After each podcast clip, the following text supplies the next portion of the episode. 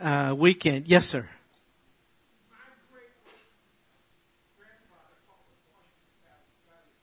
Man, no, no, I, I got that. Good. Thanks for clarifying that, Bill. Congratulations to the Brizendines. Ray Dean, you're used to, you, are used to this, aren't you? yeah. God bless you both. Just a blessing for us to have you here and see uh, how you've sustained uh, your commitment to the vows uh, by God's grace over all these years. Quite a wonderful.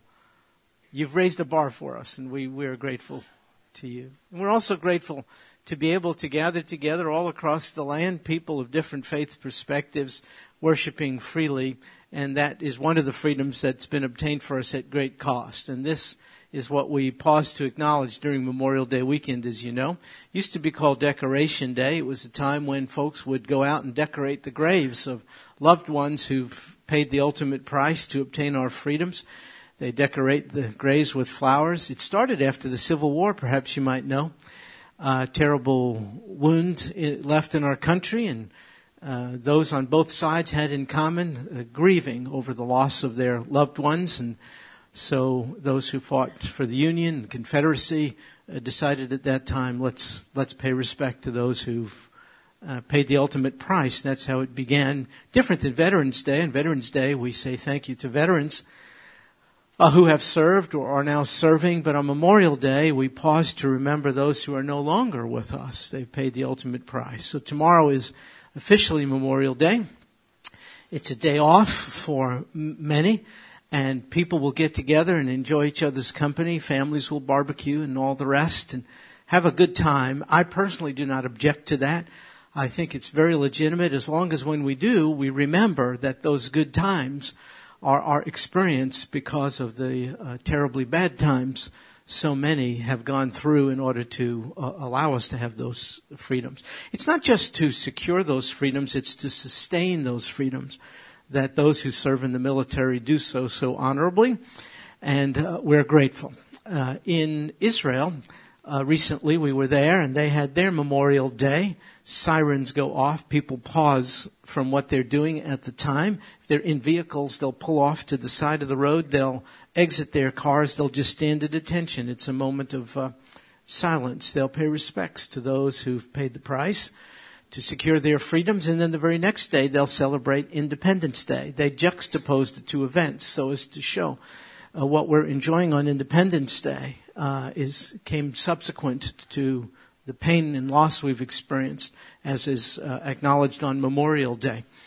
And uh, uh, we would be remiss if we were any less um, willing to pay respect to the memories of those who've paid the price for us than they do in Israel.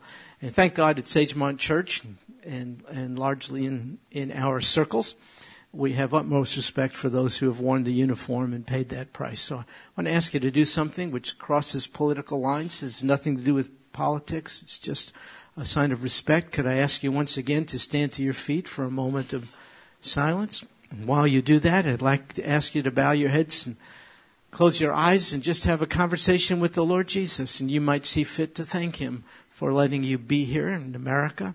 I know we're a troubled country. Where where where are there no troubles? I understand all that, but still, uh, we're able to do things that many in many other places are are not able to do, and these freedoms have been uh, paid for with blood, and uh, we still think serving in the military is an honorable thing, and so if you're grateful to God for the sacrifice made on your behalf by so many others. Could you express that to him now privately? And also, you might pray for those who even now are grieving the loss of loved ones who've perished in one of our many military conflicts. Take a moment or two and then I'll close us.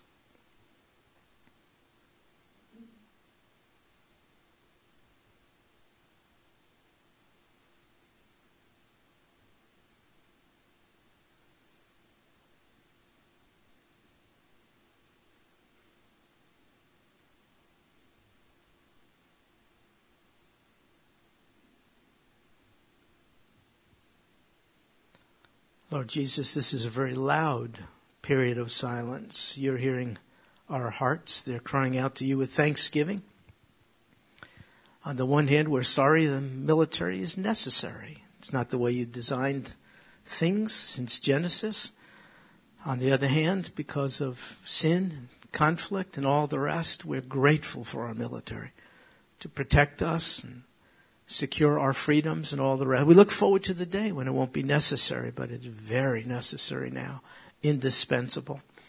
We see our military to be a wonderful and honorable uh, activity, and we're so grateful for those who participated, who now participate, and those who participated even at a cost to their own lives. We do not take it lightly, Lord Jesus. We enjoy our freedoms. We stand on the shoulders of those who've secured them with uh, great, great sacrifice. We pray for their families, loved ones, moms, dads, grandparents, spouses, children who are without these loved ones now. And we pray that you would give them special grace and comfort, comfort in knowing that their loved ones died doing a very honorable thing. Thank you, Lord Jesus, for allowing us to be in this place at this time through the sacrifice of so many others. And this we pray in Jesus' name. Amen. Well, God bless you. God bless you. um, so we're in Genesis chapter 15 today, uh, verse 7. And, uh, excuse me one second. Emmanuel, before you go, I'm not going to give you anything, but I want to show you something from Germany. Emmanuel's my friend. Uh, some people went to Germany and brought this back. I thought you'd get a kick out of it. Ausgezeichnet, mein Freund. Um, so we're in Genesis 15. I just did that to give you a chance to find it. Genesis 15, verse 7. We'll finish the entire chapter today. So holy moly, buckle up. I'm out of breath already. Uh, verse 7, here we go. Look, and he said to him, who's the him? Abraham. God said to Abraham, I am the Lord who brought you out of Ur of the Chaldeans. Where is, in what modern day country was Ur of the Chaldeans located? Iraq. I just met a new friend whose husband is from Iraq. This is where your husband is from. Abram came from Iraq, Ur of the Chaldeans. And God said, I did this to give you this land. What land is God speaking of? Canaan, land of Canaan. What modern day country is that? Okay. Uh, to give you this land to possess it. Okay, so now I got to pause a little bit and talk to you about the land, the land of Israel. Now, um, some of you may be disturbed that I'm doing this again. Uh, and you may say, well, he's a Jewish guy, so he's always talking about Israel. Now, hang on just a second. Uh, I have a confession to make.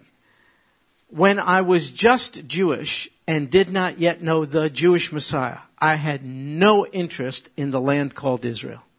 You may find that to be remarkable, but that is actually typical of most uh, modern day American Jews. I was born in the States. I've never been to Israel. I know, I do not, I hardly speak a bit of Hebrew. I don't know much about camels. What, what in the world? You're talking about Israel. I'm from New York. I know about hubcaps. We steal hubcaps. You want to talk hubcaps? Cool. Camels? I don't know what you're talking. Uh, I served in the military in this country, not in Israel, and, and all the rest. But it was when I came to know Jesus that I got the mind of Christ, and then I became quite interested in what's happening in Israel. So the land uh, and its importance became important to me, not because I'm a Jew. So I, I don't want to give you permission to dismiss what I'm saying just because I'm Jewish. I'm saying what I'm saying uh, because God is speaking about the topic. I don't know if you know this, but I didn't write Genesis 15. I just want to clarify this. I'm just reading it. And if Israel comes up all the time and, and you're bothered by that, maybe you should take your offense to God. Because I didn't write this. I'm just reading it. Now, why does Israel come up again and again and again? Why is that really narrow parcel of land so important. It's about 150 miles from north to south. It's not very wide. What in the world is so important about Israel? Well, it's this. God chose that parcel of land. Why? I do not know. You could ask him one day. I intend to. I would have thought like Switzerland would be much cooler. or Colorado or something like that. Pasadena, not so much. He chose Israel, on the other hand. Uh, why? Again, we'll have to ask him one day. But what did he choose Israel for? Why that piece of real estate? It was like a stage on which God chose to uh, act out the drama of redemption. It's a stage on which he chose to act out the drama of redemption. What do I mean? The Redeemer was born there. That's the parcel of land in which Jesus was born. He was not born in Mecca. He was not born in Rome. He was not born in Washington, D.C. He was born in Israel. God did this. But he wasn't only born there. That's where he lived. That's where he grew. That's where he developed. That's where he spoke. That's where he performed miracles, which are inexplicable, except that he's a miracle worker. That's not only where he did all those things, that's where he was murdered. That's the place of this homicide called the crucifixion. It was a murder. That's what it was. On trumped up charges in violation of every law of Jewish jurisprudence, he was executed for crying out loud. That's where he was executed. But that doesn't tell the whole story. That's the place where there was something called an, a tomb that was left empty. I don't know where exactly it is. Some people claim to. I don't know. I just know somewhere there. But I do know this. The reality of an empty tomb was left post crucifixion there in that land called Israel. And by the way, if all we have is the cross, we don't have good news. I don't know if you knew that. If all we have is the cross, we have a failed Savior. Good news. We have more than the cross. We have the cross coupled with the empty tomb. That means we have a Savior who died and we have a Savior who lives after He died. Don't you love these two beautiful symbols on our campus? They're not just there for aesthetic value, the empty tomb and the cross. You walk between those two things. You are sandwiched in between the two. The cross on which Jesus died, the tomb indicating that he won victory over death, and you follow suit if you belong to Him. So that's the piece of real estate in which there was the empty tomb. But not only that, that's the place where there were the post resurrection appearances. What does that mean? It means the Lord gave evidence of the fact that He was alive from the dead. You know how He gave evidence of the fact that He was dead? He was buried. As a general rule, we wait for people to die before we bury them. That's usually the proper sequence. The Lord really died, folks. It wasn't an apparition. It wasn't an image. Islam teaches it was a bit of an apparition. I don't know if you knew this. The Quran teaches Jesus died, but not essentially, not really. It was sort of a spirit. No, a tomb and a burial in which was a corporeal, physical body tells us he died. And the post-resurrection appearances tells us he lives.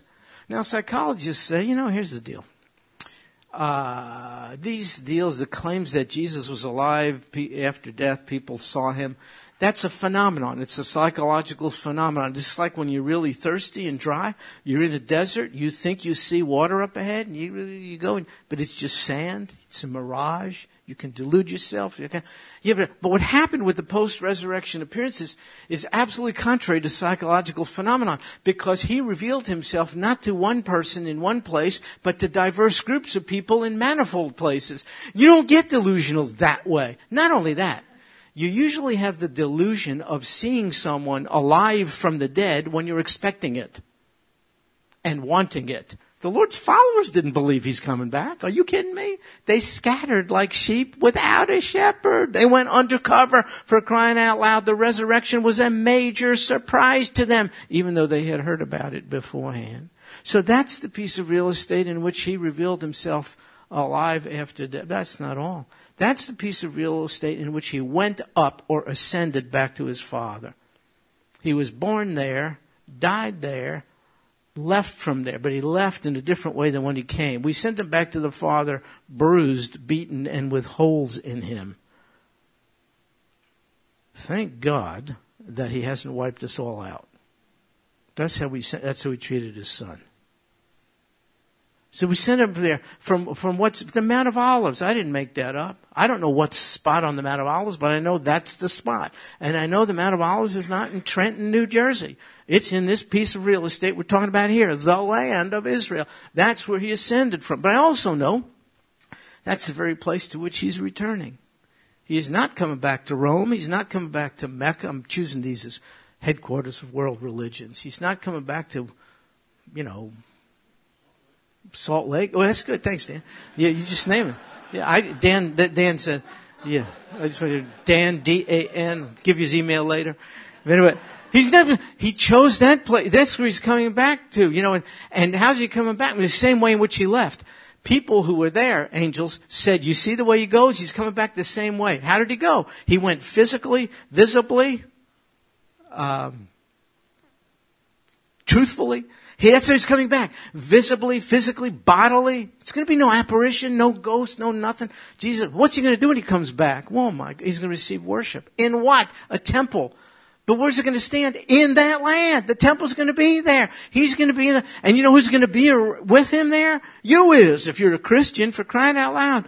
You're going to be, but not just you. People from all over the world are going to come to worship the King there. All that stuff is happening. For a thousand years, he's going to rule. You know, that's the time we were talking about the military. That's the period of time when, what does it say? The lion is going to lie down. Are those the animals with the lamb? In, in other words, animals that don't get along are going to get along. They're going to be, the hostilities in the natural order are going to be reversed during the rule and reign of Messiah Jesus. Where is it all going to take place? Look no further. It's all going to take place in that narrow parcel of land. That's why it's called the Holy Land. It's not called the Holy Land because the people in it are holy. It's not called the Holy Land because the land has something intrinsically different than any other dirt. It's called holy because it's been separated for the enactment of the drama of redemption for crying out loud. Now you may not know that and I may not know that fully, but Satan does. That's why he wants the stinking land. That's the reason for the Middle East conflict. It has nothing to do with oil and Islam and Arabs and Jews and all this kind of stuff. No, it has to do with Satan versus Savior. The sin of Satan is that he's jealous of what the Savior is due. The Savior is due worship. Satan wants it. Therefore, if he can mess up the plan, the drama of redemption by laying hold of the land, causing conflict, driving Jews into the sea, whatever he's up to, then he can keep Jesus from ruling, he thinks, ruling and reigning on the throne. So listen. Rothberg dogmatic statement number 9042, just today. I don't see how you can be a truly born again believer and not be supportive of Israel in the land. I didn't say supportive of the Israeli government. Did you hear what I said? I didn't say that. I said supportive of Israel's right to the land. I don't see that. Now, maybe I'm wrong, but I doubt it. See if you're smooth, you just slide it in. People just go, okay, I guess that's right. All right, so, so we're talking about, listen, this land that I'm making a big deal over, I'm making a big deal over because God makes a big deal over it. By the way, God already promised this land to Abraham and his descendants. Genesis 12 verse 7. The Lord appeared to Abram and said, to your descendants I'll give this land. Then he repeated that promise. Genesis 13 verse 15. For all the land which you see, I will give it to you and to your descendants forever. And then he repeated it again. Genesis 13 verse 17. Arise, walk about the land through its length and breadth, for I will give it to you. And you will see God reaffirm that promise manifold other times in Genesis. Here, he's doing it again in Genesis 15. God is reaffirming his commitment, his promise to give that piece of real estate to Abram and a particular people group who emanate from him through Isaac, through Jacob. They're called the Jews. Now, I did not say you ought to give Jews a pat on the back, bow down before them, show them favor above any other people group. I didn't say that at all. I'm just saying you, you better believe the words of the God of Abraham, Isaac, and Jacob. He said, I gave it, and if he gave it, the people who got it should be in the land. All I'm saying is take God at his, at his word. Here's his word. So, Israel has had a problem. It's been a people without a nation, uh, excuse me, a nation without a land. That's inconceivable. How do you have a nation without a land and it not go uh, out of existence? Israel was in the land until AD 70. Then something happened. The 10th Roman legion under the leadership of Titus came into Jerusalem. The Jews were getting uppity, essentially. He says, no can do. So uh, they laid siege to Jerusalem over months, and uh, close to a million and a half were killed. The temple was destroyed, burned down, and it's some of the rocks on the temple platform were thrown down below. And I'm not making this up. If you have been to Israel, you saw the rocks left there for 2,000 years. And what happened is in AD 70, the Romans pushed the Jews out for upwards of 2,000 years. So what happened to the Jews? They were involved in something called the dispersion, or in Greek, the diaspora. They got scattered to all kinds of places, like even Pearland, Texas, for crying out loud. It's like a Rothberg in Pearland, Texas. Who ever heard of such a thing? No, I mean, all over the place. Like, for instance, there was a Jew who was the mayor of Dublin, Ireland a few years ago. Isn't that kind of a weird deal? The whole thing makes me sort of like green matzo balls, this guy. I mean, what? We were like all over the place. We were like cockroaches for crying out loud. We'd just been spread out all over the entire world through the dispersion. He said, but then suddenly we're back in the land. Now, how in the world did that happen? Now, it's such a, an unanticipated, miraculous event.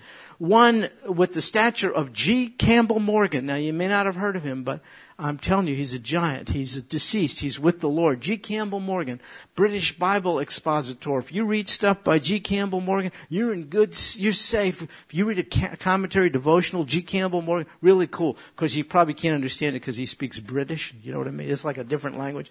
But anyway, this is like a major, um, noble, virtuous Christian guy. In 1932, even one of the stature of G. Campbell Morgan made this statement.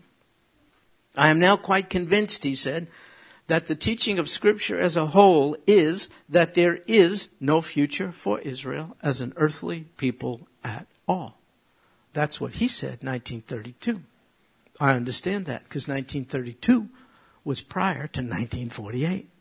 But on May 14th, 1948, Israel is reconstituted as a modern nation. You explain that to me.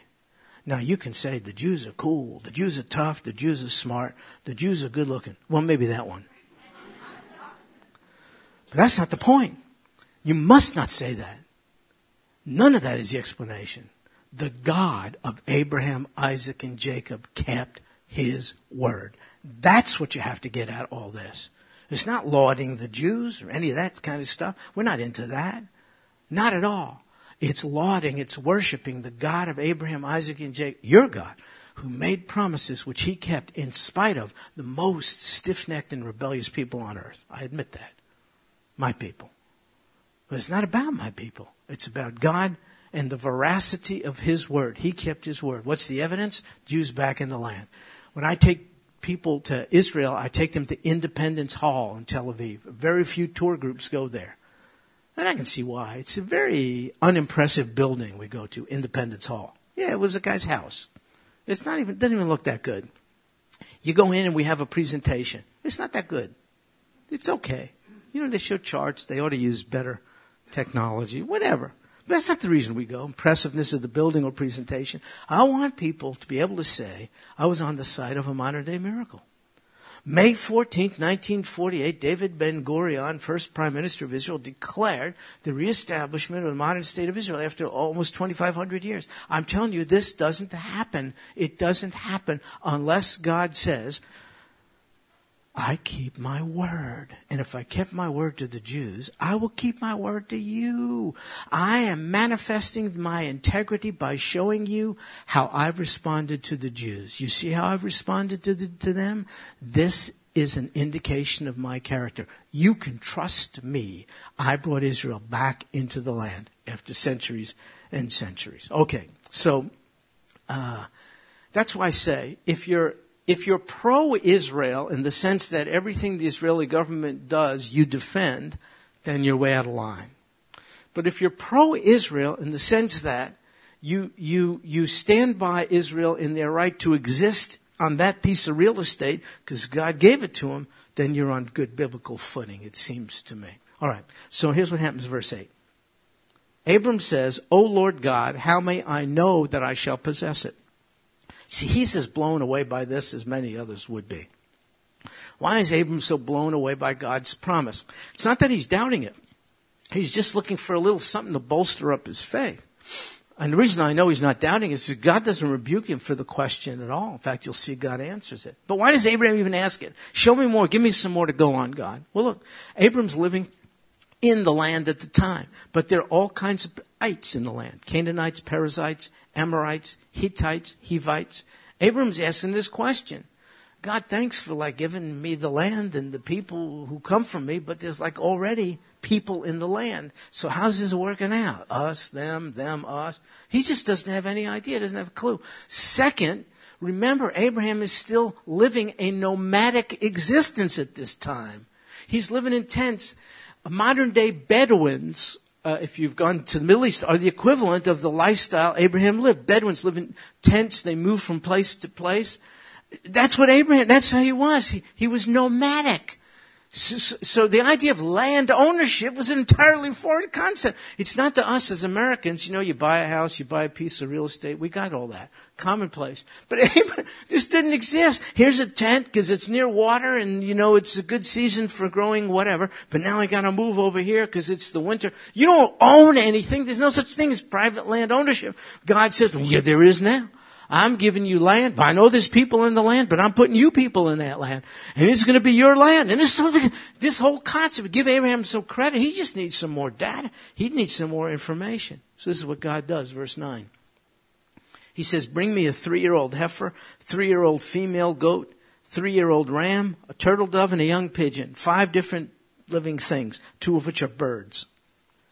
And, then he, Abraham, he brought all these to him and he cut them in two, a little gruesome. Here's how he cut them. Not horizontally, you know, upper torso, lower. No, no, vertically, top to bottom.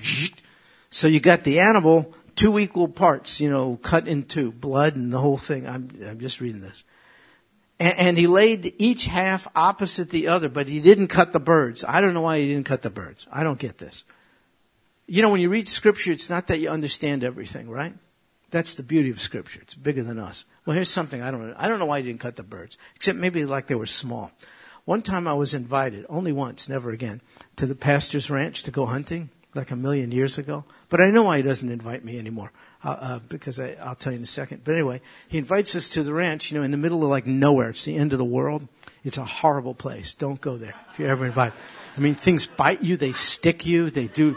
You know, this is like for a Jewish guy. You want to have a break. It's like a hotel with a big screen TV. You know, you got your three meals a day and it's air conditioned. You're not in the middle of nowhere. And then you're hunting doves. All right, well, so we hunt doves. So I bag a couple of these little things and they land on the ground. You go over to them. You know, you go over, you get the, you, you, you hold that little thing right here in the middle of your two fingers. That's lunch? That's, that's what I came all the way, I schlepped all the way here to the middle of nowhere. This is like not even the United States anymore. It can't be. Where in the world are we? There's, no people. There's no electricity. There's no nothing. Look out. Don't move here. Don't. Something's going to get you. Something's going to, and, and you do all that to get this little thing. There's like nothing on it. What are we going to eat? How, how do you, so I thought, how do you cut the bird? It's not just like a little chickling. It's like a little, what are you talking? That's not, this is, re- so maybe that's why. He didn't cut the bird. Anyway, that's why I haven't been invited back to, to the ranch in a, a long time. Perhaps he perceived uh, that I don't belong there. So anyway, yeah. So I, I don't understand, but I do understand this. Have you ever heard the expression to cut a covenant? This is where it came from. To cut a covenant. What was up with that? You, you, you, you, you slice the animal in the middle, you know, two equal parts, and you have two people who are privy to a contract or a covenant, a treaty. That's what it is. It's bilateral. Two people. They, they walked between the pieces. They cut the animals and they walked between the two. And non-verbally, they essentially express this. They say, hey, if I violate the terms of this contract, may this happen to me. What happened to the animals? And the other person says, yeah, me too. Me too. Takes two. It's like signing you, you both sign on a dotted line, this kind of deal, but under penalty. They're serious about this. You know, may, may I die like these animals did. So that's, it's called a covenant ratification ceremony.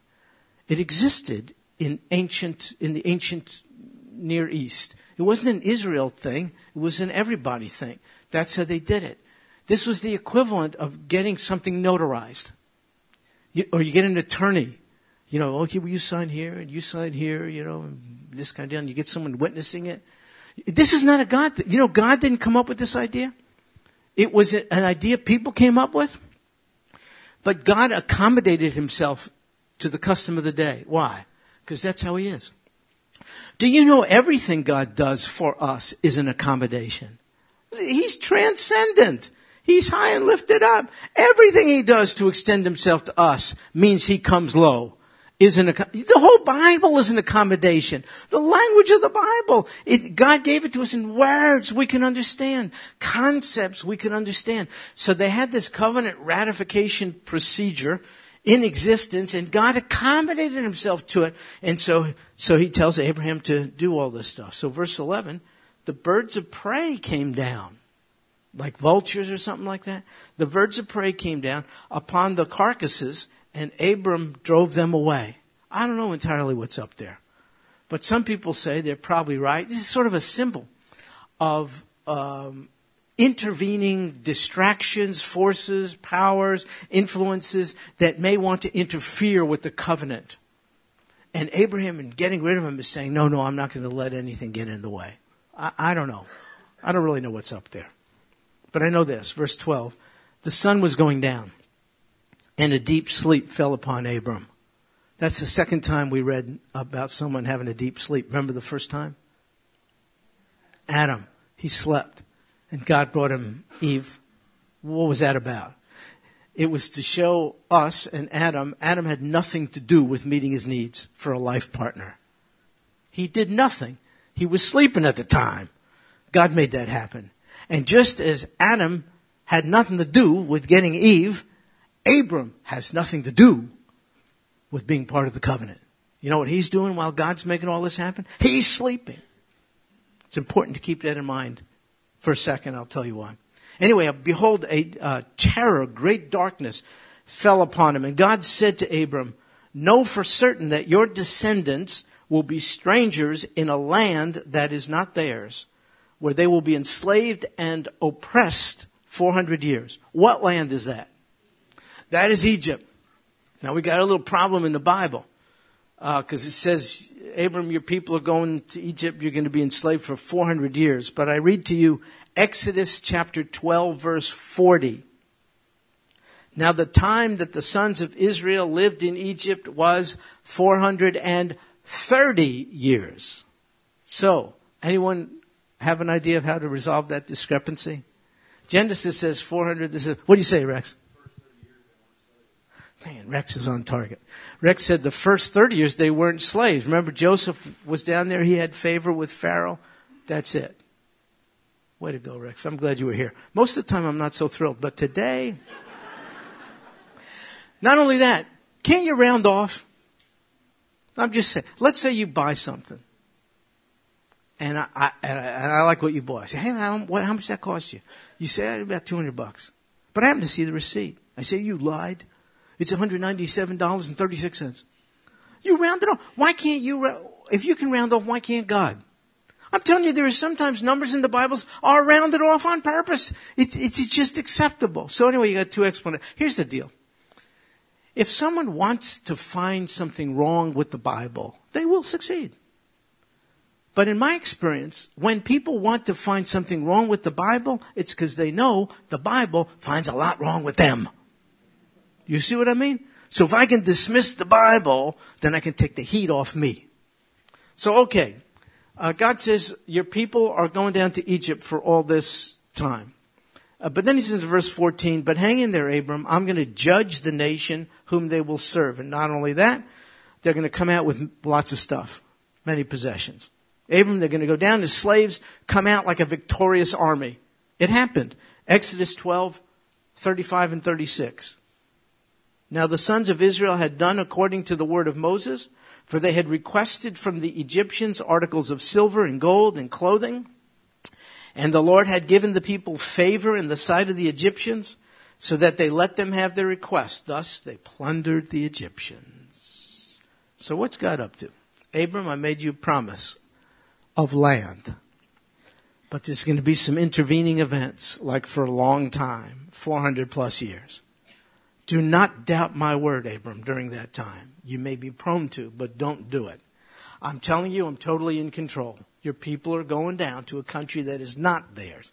They will be subjugated and enslaved there. I got it. Take it easy, Abram. Calm down. I'm going to deal with those who enslaved them.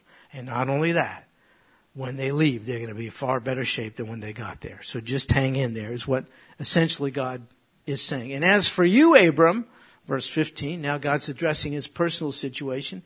You shall go to your fathers in peace. You shall be buried at a good old age. Now you don't have to buy this, but uh, let me ask you this. Where were Abram's fathers buried? Ur of the Chaldees. That's where he came from, Iraq. Where was Abram buried? Israel, land of Canaan. So this cannot mean when God says you're going to your fathers that your body is physically being taken back to Iraq. It doesn't mean that. Therefore, it must mean something non physical, maybe spiritual. Folks, in embryonic form, we're beginning to see the notion of eternal life. Abram, don't worry about you. When you pass, you will be gathered to your fathers, that is to say, to those who, like you, have put their faith in me. Now, this is not a full blown theology of eternal life, because that's not how it works. You start in Genesis, and God's truth progresses it's called progressive revelation. So by the time you get to the New Testament, we have a full blown idea of what eternal life is. But if people say eternity was, didn't even exist in the Old Testament, now they don't know what they're talking about. What do you think it means when it says he was gathered to his fathers? Alright. So here's what happens, verse 16. In the fourth generation, they'll return here. For the iniquity of the Amorite is not yet complete. So here's the deal. God says, Abram, I made you a promise, but not all of my promises are immediate. You have to wait. I require you to trust me for the fulfillment thereof. There's a reason why you and your people are not coming into immediate possession of the land, and here it is, verse 16. The iniquity of the Amorite is not yet complete. So who are the Amorites? Those are people living in the land of Canaan the land God promised to Abram and his descendants. The Amorites are a subgroup of Canaanites. But when you see the term Am- Amorites, sometimes it's used in a non-specific sense, a broader sense of many of the residents in the land. I think that's the context here.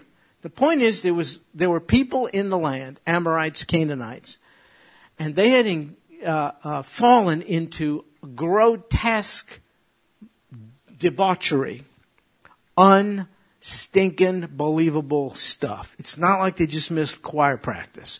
We're talking about major, insane sexual perversion and other things like uh, burning up their children on the um, heated up, extended iron hands of Molech and other false gods. By the way, in Israel, we saw a Canaanite altar place at Megiddo. Remember that circular deal? That's where they pulled off this stuff. In Jerusalem, we were near the valley of um, the Hinnom Valley, from which we get the word Gehenna. That's where other folks offered up these crazy. Anyway, my point is, we're not talking about a couple infractions here. We're talking about unbelievable stuff. But even in spite of the wickedness, God is so patient. He says, I'm going to give them over 400 years to repent. And then, when the fullness of their iniquity, of which they do not repent, comes in, that's when it's judgment time. So that's why God didn't give the land to uh, Abraham's descendants right away. He gave the Amorites, the people in the land, a chance to repent. Well, they did not. So now God brings the Jews out of Israel under the conquest of the land led by Joshua to take control of the land. Part of which meant um, conquering the residents of the land, even killing them the Hittites, the Amorites, the Canaanites, all the rest. You and I are probably troubled by that because our image of God is that He's a warm and fuzzy kind of flower child, mamby pamby God. Need a hug? I'll give you a hug. And He does. But please keep in balance the fact that He's intensely holy. And after giving people a chance to repent, if they refuse, then all that's left is judgment. So when Israel is accused today of being occupiers of the land, it's just a crazy accusation. You can't be accused of an uh, illegitimate occupier of real estate that God mandated you move into. God is the one who vacated the residents in the land so as to move Israel in. And the roots of it are right there. Well, it came about when the sun had set, verse 17, it was very dark. And behold, there appeared, get this, two objects appeared. One, a smoking oven. Two, a flaming torch. And these inanimate objects somehow move. They passed between the pieces. Folks, they are objects representing the very presence of God, who is a consuming fire. What's the point? He passed through the pieces he ratified the land covenant with Abram and his descendants, but notice, he and he alone passed through the pieces. It wasn't bilateral, it was unilateral. Abraham was basically sleeping and scared at the time for crying out loud. It was unilateral and also unconditional. God required nothing for Abram to do in order to sustain the promise. God did not ask Abram to make a promise to him. God is the one who made the promise. Why am I developing all this? Folks, it's a covenant of grace, not of works. Purely by grace, God alone passed through the pieces, ratified the covenant, and said to Abram, This I will do in spite of what you will or will not do. Now, why am I emphasizing that? If you're a Christian, you too are under a covenant of grace. It's called the new covenant. And I ask you, what did you do to enter into partnership with God to ratify the covenant? You did Zippo. It's not just a song when we sing just as I am without one plea, but that thy blood was shed for me. It's not just a song. It's good theology for crying out loud. You did nothing to contribute to the covenant of grace under which you are saved.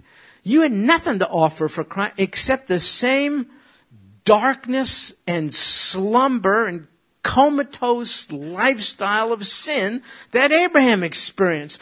God passed through the pieces when he offered his son on the cross. You were not literally crucified with Christ. Nails didn't go through your hands. You weren't stripped naked. You weren't impaled on a cross. He was. You laid hold of it by faith and God said, that's enough for me. It ought to be enough for you. And the reason why God didn't make you a participating partner to sustain the covenant of grace known as your salvation is because God knew you wouldn't. And therefore it would end the deal.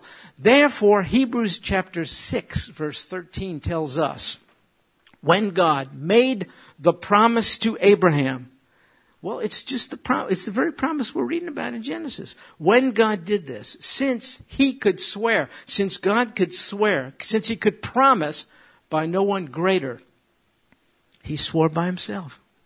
He said, Abraham, you got nothing to do with it. I can't count on you to do something so as to validate, sustain, and perpetuate the covenant. Therefore, since there is no one greater than me, I simply give my word. The land is yours.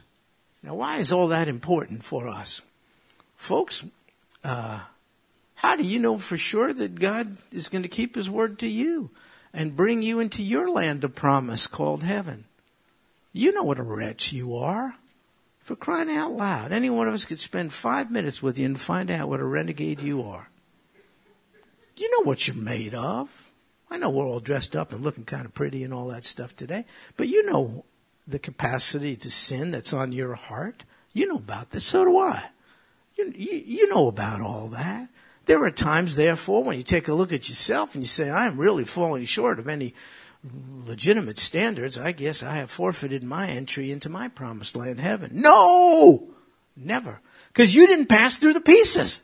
You didn't have to.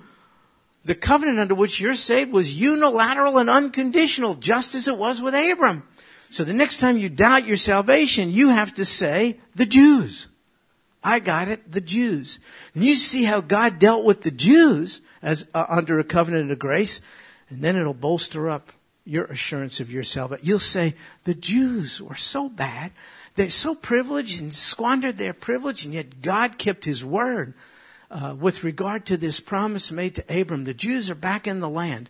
The next time you think of the Jews back in the land, that's the basis upon which you can be assured of uh, God fulfilling His word to you. If God rejected the Jews, as many are saying today, there's no basis for you to be secure in your salvation. When's He going to reject you? Have you studied the history of the church? The history of the church is as spotted as the history of Israel. Are you kidding me? But that's not the basis of our security. So look, when the Bible says God is not man, that he should lie, or a son of man that he should repent, has he said? And will he not do it? Or has he spoken and will he not fulfill it? That's Numbers 23, 19. You see, how do I know that? Well, the answer is the Jews. Six million of us were put in ovens and perished. Horrible. But please explain to me how six million survived. There are 13 million Jews in the land today, in, in the world today. By the way, a very interesting recent survey of people who are who who have anti-Semitic attitudes. Interesting. Were surveyed internationally. People who don't like the Jews, and they were asked, "How many Jews are there?" And the average person said 700 million. You know what it is? When you don't like a certain people group, you think there, there's way too many of them. you think they're all, there's only 13 million of us. And of the 13 million, uh, there's um, about 6 million in, in Israel.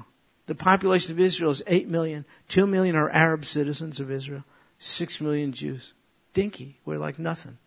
There's just nothing to us. But, but the fact that we exist is not a testimony to Jewish perseverance, wisdom, and stick to it. Nonsense. You know what Jews are like? Everybody. We're like everybody. We're like you. You're not so hot, neither are we. This is not about the Jews. This is about, oh my goodness, now I can take God at His word. Jesus said to me, if you accept me, I'll grant you eternal life. I'll take your sins and cast them uh, behind your back. Where I am, you'll be with me. Nothing can separate you from my love. I mean, Jesus says stuff like that. Say, well, how do I know this? He says, the Jews. Did I not keep my promises to them? So when you have uh, theologians today and church groups who are opting for something called replacement theology, meaning God replaced the Jews since the Jews have rejected Him. When you opt for replacement theology, they don't no longer have a right to the land because they've rejected their own Messiah. When you do that, then you're saying you're setting yourself up for God replacing you. you don't think He can find better people than you to go to heaven? Sure, He could. You're not so hot. You kidding me? We can we can go to Walmart today and find a bunch of people better than you. Are you kidding me? Don't you understand what I'm saying? The, what is the basis of my steadiness and stability and security as I live under the Word of God as my assurance? I watch the way historically He has conducted Himself with Israel. They've been at their worst. He's been at His best. He made a promise to them and he designed it so that it would be unconditional and unilateral. There's no for Israel to forfeit an unconditional unilateral covenant. But wait. Does that mean there's no penalty for Israel's sin? Oh. First of all, apart from Christ, the penalty is eternal separation for Jew and Gentile alike. That's the way it is. But even before then, I'll show you the penalty for Israel's sin. Check out verse 18.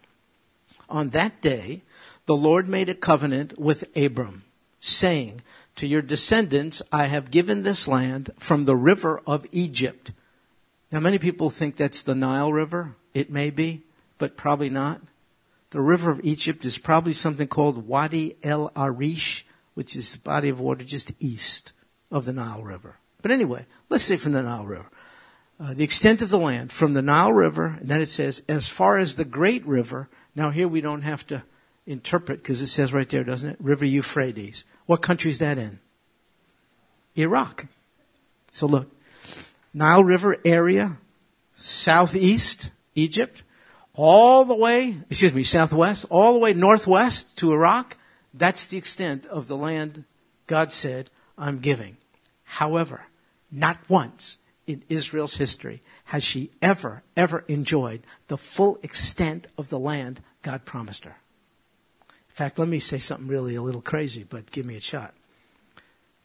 Um, I don't think we even would have had to send troops to Iraq at great cost and loss if my people had obeyed God.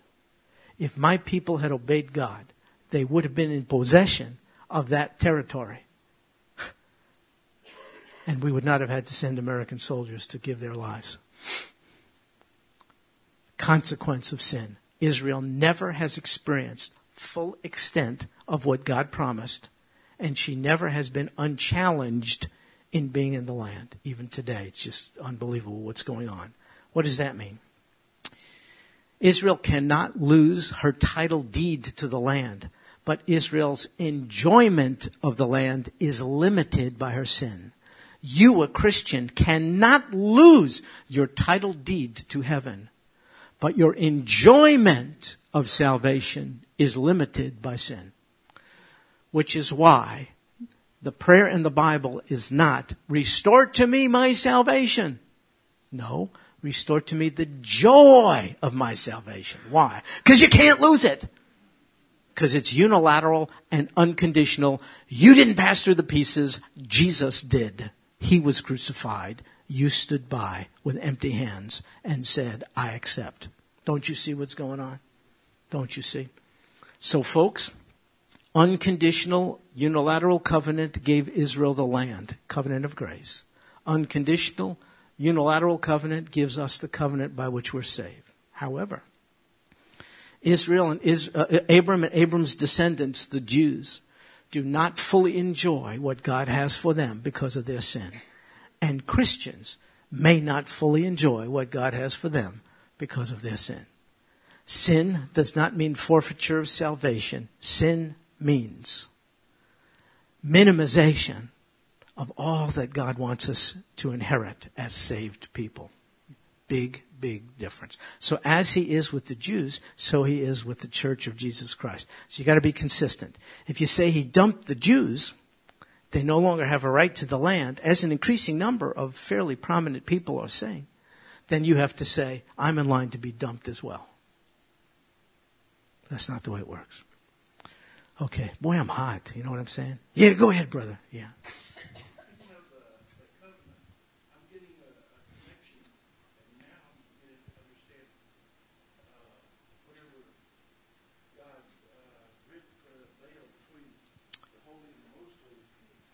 Yes. Yes, yes, yes. That is exactly right. That's a great, great analogy. Yes, Mary. Yes. What does it say, Mary? That's okay. Take your time.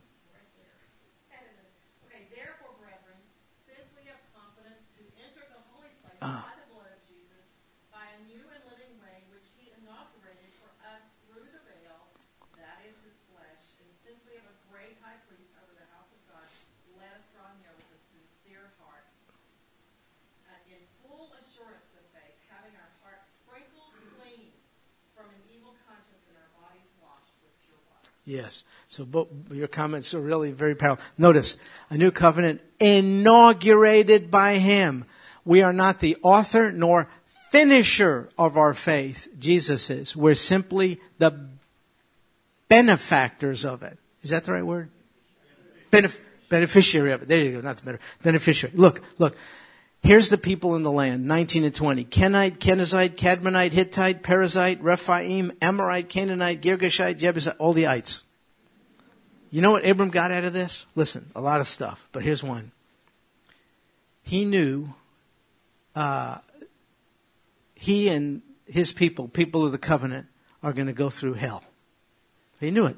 He knew they're going to be subjugated, they're going to be in bondage, they're going to be oppressed, they're going to die. Many. He knew that. But then he knew at the end of it all, they're going to gain entrance to a place of promise. Do you know that? Listen, we're going to go through stuff. Christians already are. Christians can get cancer. Christians can have a loved one die prematurely. Christians can lose a job, get in a car accident, have a, a house that goes up in flames. Christians can trip and fall. Uh, Christians can break things. Christians can lose a spouse. But when it's all done, though there's suffering and dying and death and pain, the Bible says it's momentary light affliction in comparison what our, to what our experience will be when God brings us into our place of promise. It's our heaven. It's our promised land. The paradigm was set here. Abram, lots of stuff for 400 plus years. But don't worry. Here's how it's going to end. Christians, lots of stuff during your span here on earth. But here's how it's going to end. If you're in, if you're sailing with Jesus, you're going to make it to the other side. That's the promise. That is our hope. Now I know there are people, and I think well intentioned, who would like to preach to us and persuade us that if we have faith, we'll be immune from the throes of life. I don't want to question their motive, but I do question their theology. It simply is not borne out by the facts nor by the scriptures. There's just a lot of stuff in life we are not granted immunity from. There's no promise in the Bible uh, that we are going to have a painless, smooth sailing lifestyle when we accept the Lord Jesus. The promise is we're going to get to the other side. We're going to get, just as the Jews were somehow liberated from bondage in Egypt. How did that happen? Except God did it and brought into a place uh, where God made room for them. So too, He's going to bring us forth one day and we'll see Him forever. And then we'll gather around the throne. We'll worship Him. Think about it. Tireless, undistracted, selfless worship. We've never experienced that. None of us. One day, we'll be all of us. We won't be looking to the other person. Oh, he, he's raising his hands. Oh, she's sitting on her hands. We're not going to be doing all that. Hey, that person didn't say hello to me today? Oh, ooh, look at that dress. My goodness, it's a little tight. We're, you know, we're not going to. We're not going to be pulling. We just think that's what have heavenly, undistracted, tireless. Oh, I'm falling asleep. Uh, no, no way. Unbridled worship in our place of promise. What do we have to go through until then? Only what God thinks we have to go through until then. And then when we go through what he thinks we have to go through, until then, we get to the then place of promise. Basis of assurance, look how God has responded to the Jews. May 14th, 1948, they're back in the land. They made it, not by their own doing. God used a holocaust to motivate the nations of the world to find a place for the Jews. He can use holocausts in our lives too. Somehow to find an opportunity to bring us home. So anyway, don't despair. The best is yet to come. Okay, so look, we should end early, like eight minutes early. Unbelievable. I guarantee Brother John's just getting warmed up. I'm telling you.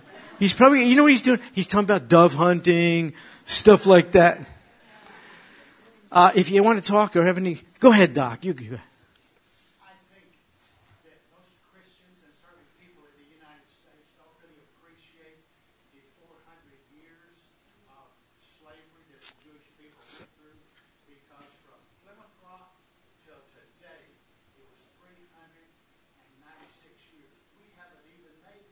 Wow.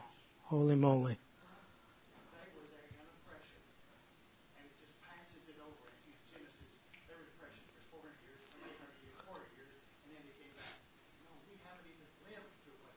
Yeah, just yet.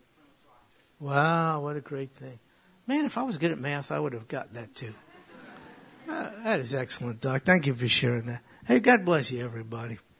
Hope you have a wonderful Memorial Day weekend celebrate it appropriately, enjoy the freedoms we have. Lord Jesus, talk about freedom. If the Son sets you free, you shall be free. Indeed. Thank you, Lord Jesus, for backing up your words through the history of Israel. Thank you for giving us assurance of ultimate salvation no matter what we go through before. Thank you for this historical record, which is accurate and true and has tremendous application for us today. Thank you, Lord Jesus, for redeeming our souls, for preparing a place for us already. Thank you for securing it all by unilaterally passing through the pieces on our behalf. This we pray in Jesus' name. Amen. Well, God bless you folks. See you next time.